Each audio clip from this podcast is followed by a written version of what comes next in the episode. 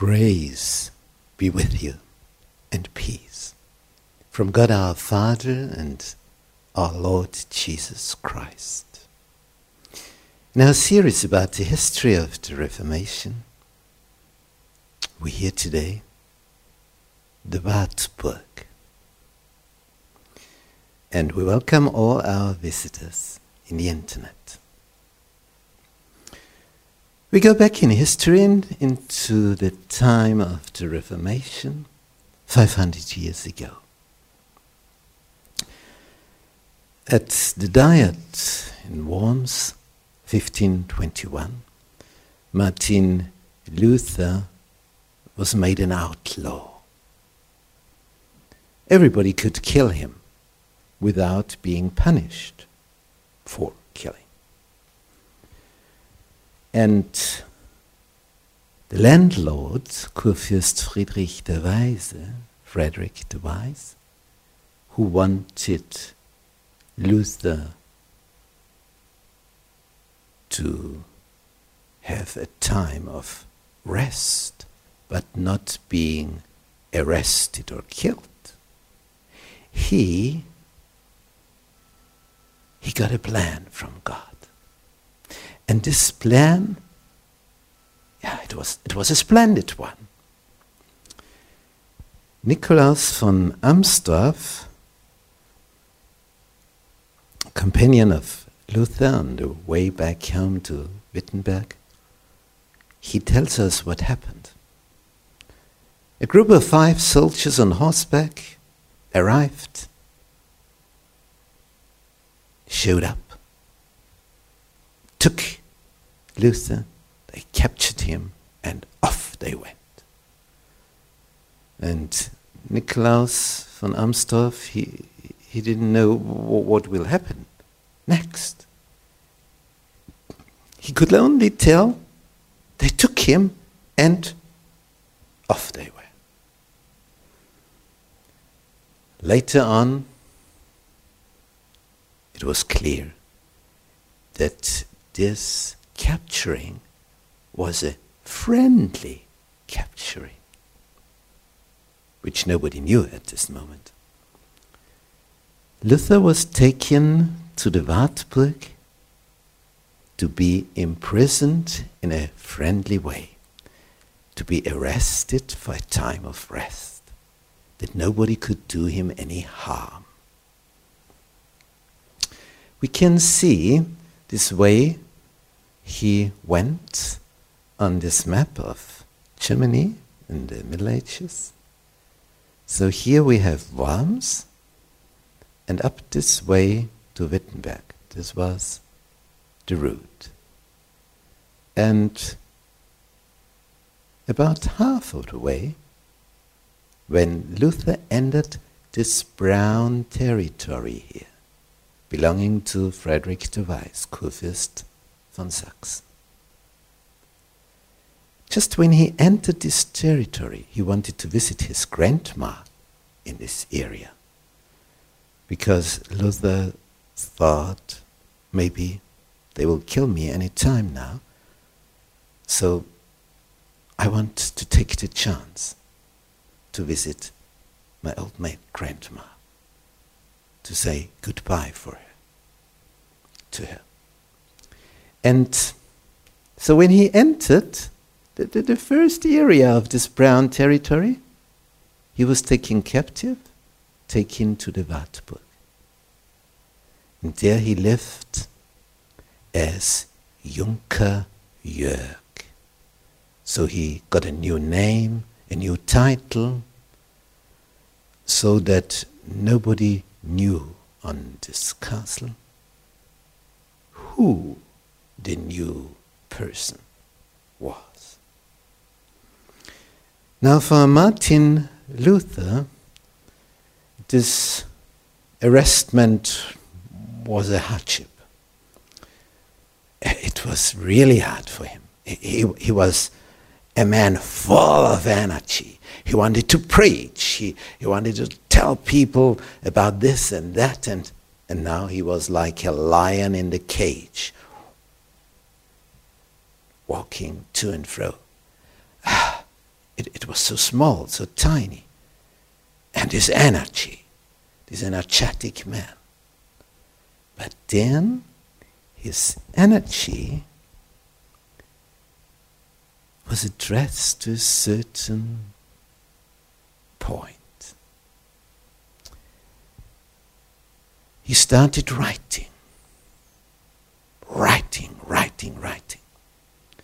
And the press multiplied his writing. This was a blessing for the people. And then he started translating the New Testament into the German tongue. Let me say a few words to the German tongue. So, the German tongue at those times was not a German tongue, but many German tongues. So, in different areas, different dialects, many, many dialects. When you look at this map of the Holy Roman Empire of the German nation in 1521 and 1522, we see many, many different colors. And these colors, they show that different landlords reign in different regions. For example, here, the green one, or the blue one, and so on. This color here is used for areas of the Roman Catholic Church. Here, Salzburg. And it was very difficult to, to find a, a new German tongue so that everybody could understand it in all these different areas. And Luther tried to find words which could be understood all over the place, all over the nation. And he did the work, a splendid one. The, the power of his words in translating the New Testament. It's, it's unbelievable. And it became so famous as the King James Version in the English language. Luther had special books to translate from. He got the original, very, very, very old Greek manuscripts. And a few years before, he wouldn't have been able to get them. What happened? We see on this map of Europe in the Middle Ages this color here. It shows the empire of the Turks. And for a long time, uh, this had been the eastern part of the Roman Empire. So when the western part fell, broke into pieces about 500 AD, the eastern part of the Roman Empire still continued for another 1,000 years, which is quite something.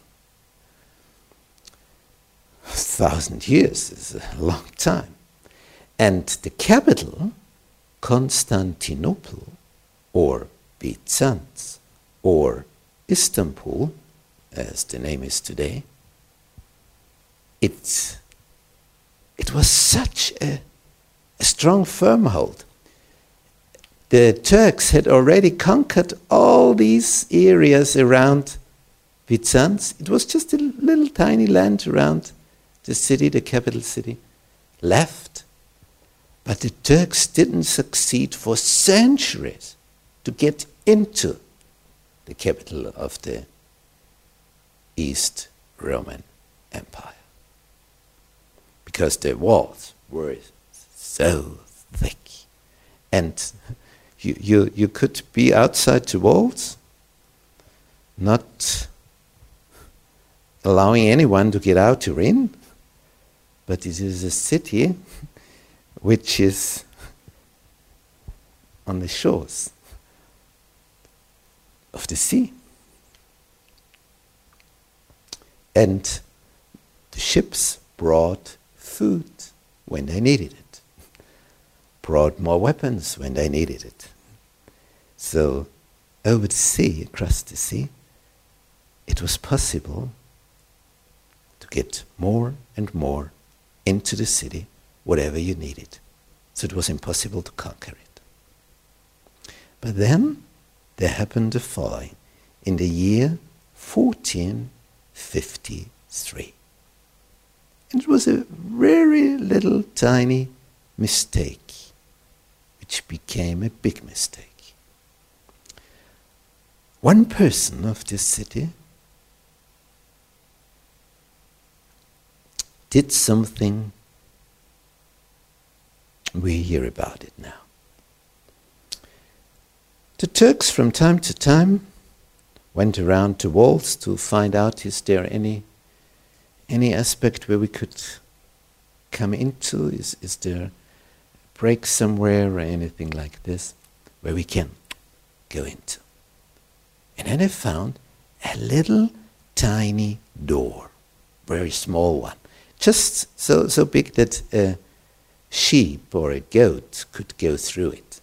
For a man, it was difficult. You had to, to crawl on all your feet and leg to, to get into it through all the walls to come out on the other side. So it was for the, for the animals, the small animals. And such a tiny little door was open when they inspected the walls. Open. A door in a city where, where the is outside. So is it a trap? Because it's so small, only one man can crawl on, on, on foot and feet and leg into it, and on the other side, if someone is waiting with a sword, you come out of the hole and you are dead. Head off. But one was a brave soldier and said, I want to be the first and he, and feet and leg. And the other side, ah, it was dangerous. It was night. And he looked around. Nobody there. Nobody. Have they forgotten to shut up this door? It seemed so. So he called the other ones. Come, come, come, come. And so one after the other, they crawled to this small, tiny opening, got over to the other side, inside the city. It was night. They hastened over to the big door, the main entrance, which was guarded, of course, but they could capture the soldiers there opened the doors from inside, which is easier than from outside, of course. And the army of the Turks, now they could rush in through the main entrance, and they opened another door and they could rush in. And then they started making a fire on this spot, on this spot, and in an, and during the night, when there is a fire somewhere, oh, you, you, uh, when, when you are in inhabitant of the city, it seems for you that the, the city is already taken. Fire everywhere, cryings, and you, you hear the weapons, and yeah, chaos everywhere. The city was taken. 1453. Because of this little tiny door which had been left open. Because for forgetting about shutting it. So, in this city of Constantinople, Byzance, there lived high educated people. And there was a huge library, really big. And there were many, many old Greek manuscripts, handwritings, of the time of the apostles. So, papers 1,000 years old and more than that. And they were collected here because all the area around was already taken by the Turks. So, whenever another town was taken, the handwritings went to the center because there they were safe till 1453. Now, these scholars took this treasure, these manuscripts, these Greek manuscripts, and tried to flee and to take them with them. And many of them succeeded because it was during the night, everybody ran and hastened. And in all this chaos, they succeeded in running away all the way to the middle of Europe. And here in the middle of Europe, there lived a very fine scholar. He's called Erasmus from Rotterdam.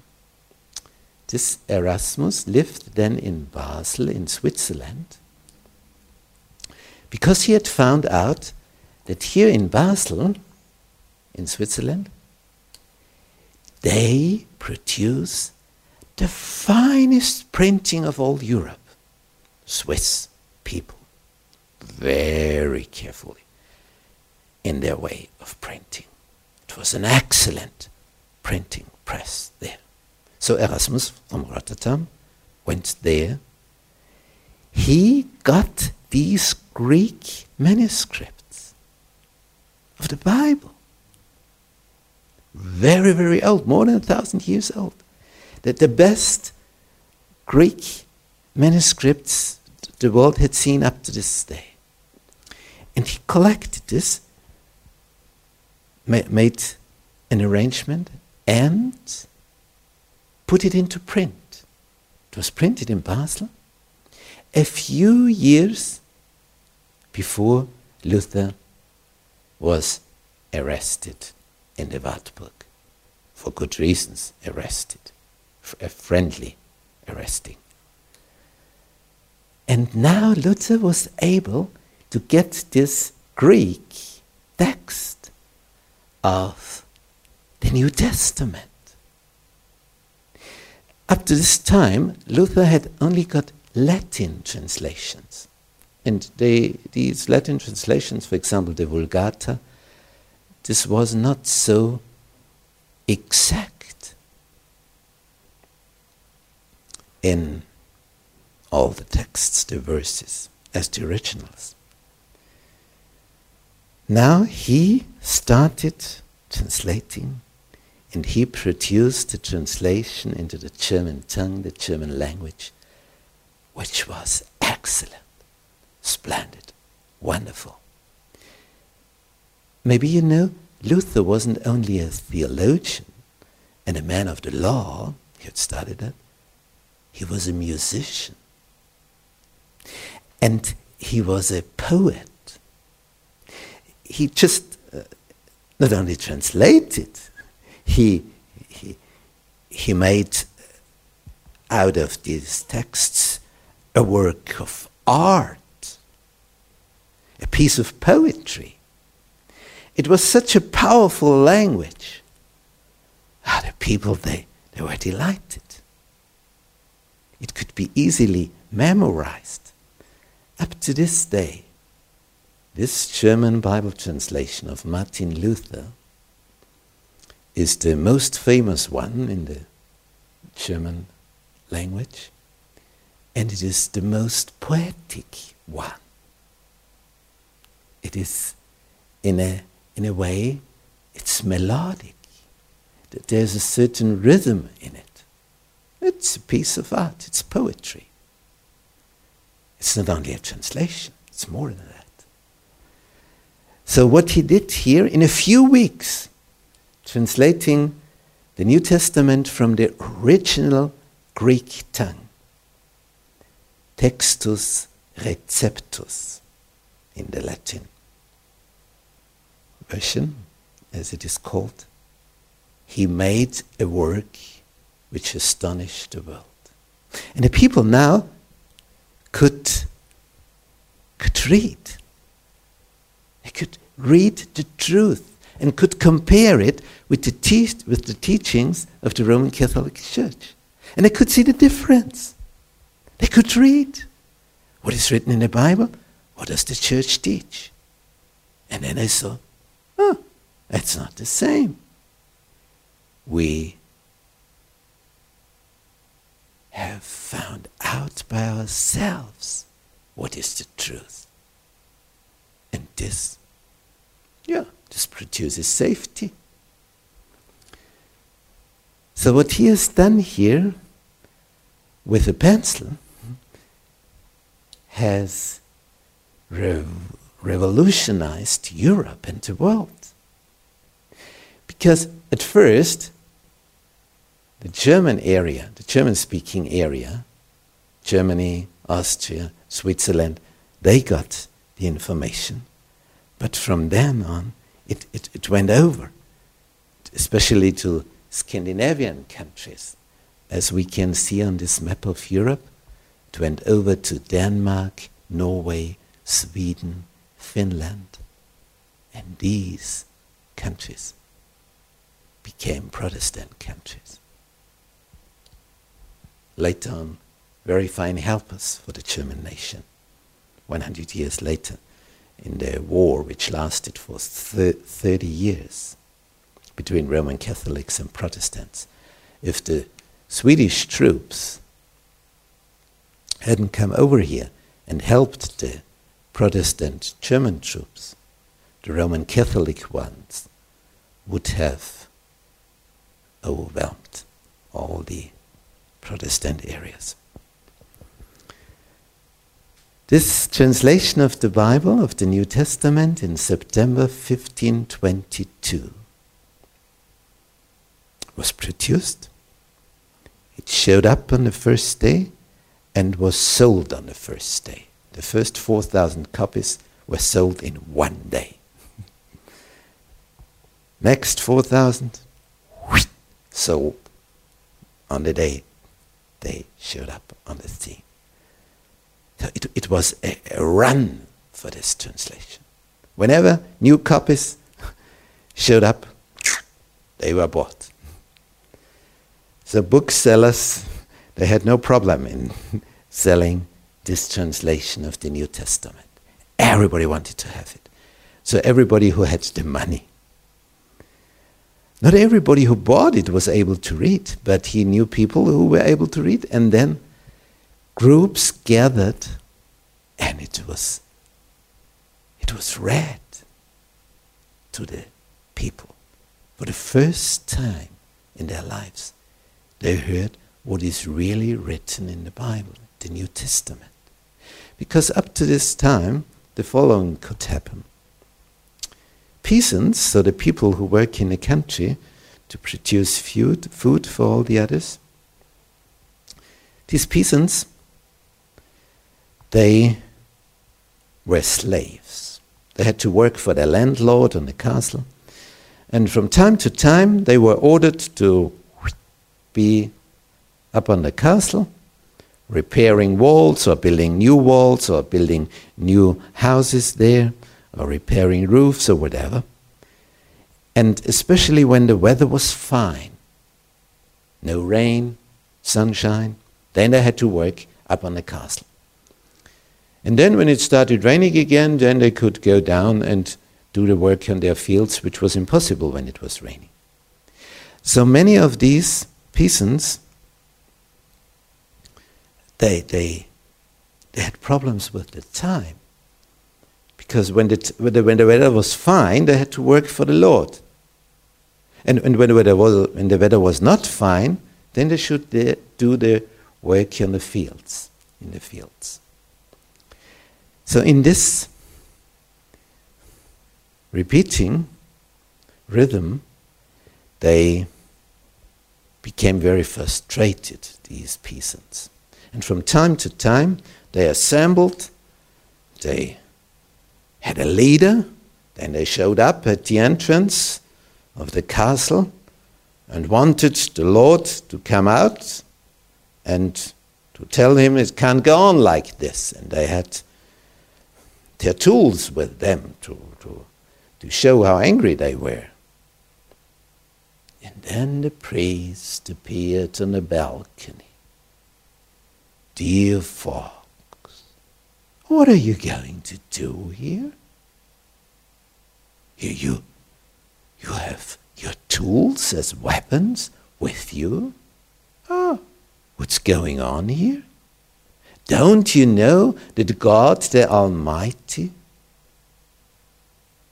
wants it to happen like this? That there is a landlord who governs you, and that you are the slaves who work in the fields? That's God's will. Didn't you know that? Do you want to act against God's will? Oh, no, we don't want to do that. Okay, then go home. And then they went home. Because the priest had told them that's God's will. In reality, it was not God's will, but they were told that it was God's will. It was a lie. Now, a few days afterwards, you could see the leaders of these peasants hanging. They were hanged. Why sir? How, had the, the landlord found out who, who had been the leaders? Hmm, because of the priest. Then from time to time, people came to the priest telling him about their sins. And, and he asked, and do you know who, who was the leader when all the peasants showed up at the entrance of the castle? Ah, this one, this one. And then they were taken captive and hanged. So the priest and the landlord, they worked together. And although the priest should nobody tell what he had heard about the sins of the people, he told the landlord what was going on. So they worked together in this way. And therefore, when the peasants now got information because of this translation into the German language, what is really written in the Bible, what is really God's will, a war started, a peasants' war. They burned castles. They killed landlords. But the landlords, they collected an army and whole villages were destroyed and all the people slaughtered. Many up in towns. This happened in 1524, 1525. It, it was a reaction because of all the centuries where the peasants had been informed in a wrong way absolutely in a wrong way.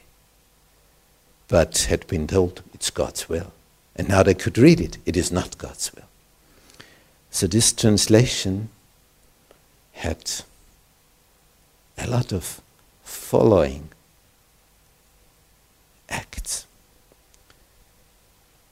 And in the positive way, many, many people were transformed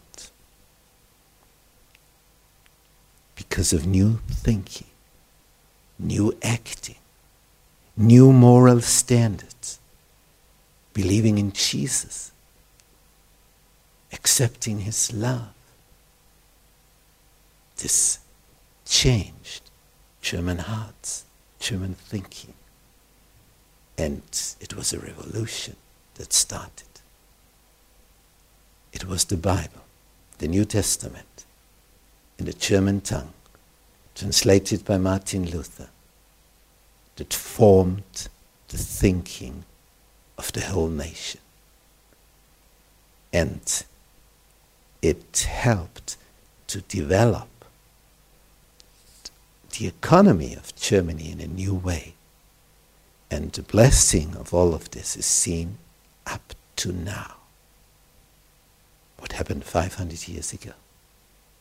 Because of the arrestment for a time of rest of Martin Luther in the Wartburg. Amen. Let's have a time of prayer. Our Heavenly Father, we thank you that you made it possible that Martin Luther had his time there on the Wartburg, to have the time to translate the New Testament from the original Greek manuscripts into the German language, into a new German language which he created.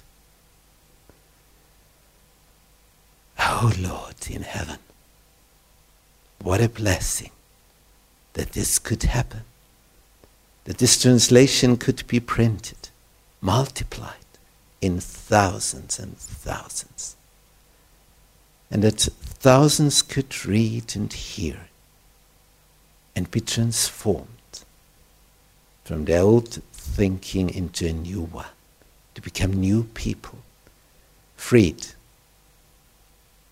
from the Roman fetters. Thank you, O Lord, that you freed Germany from the Roman fetters. Amen.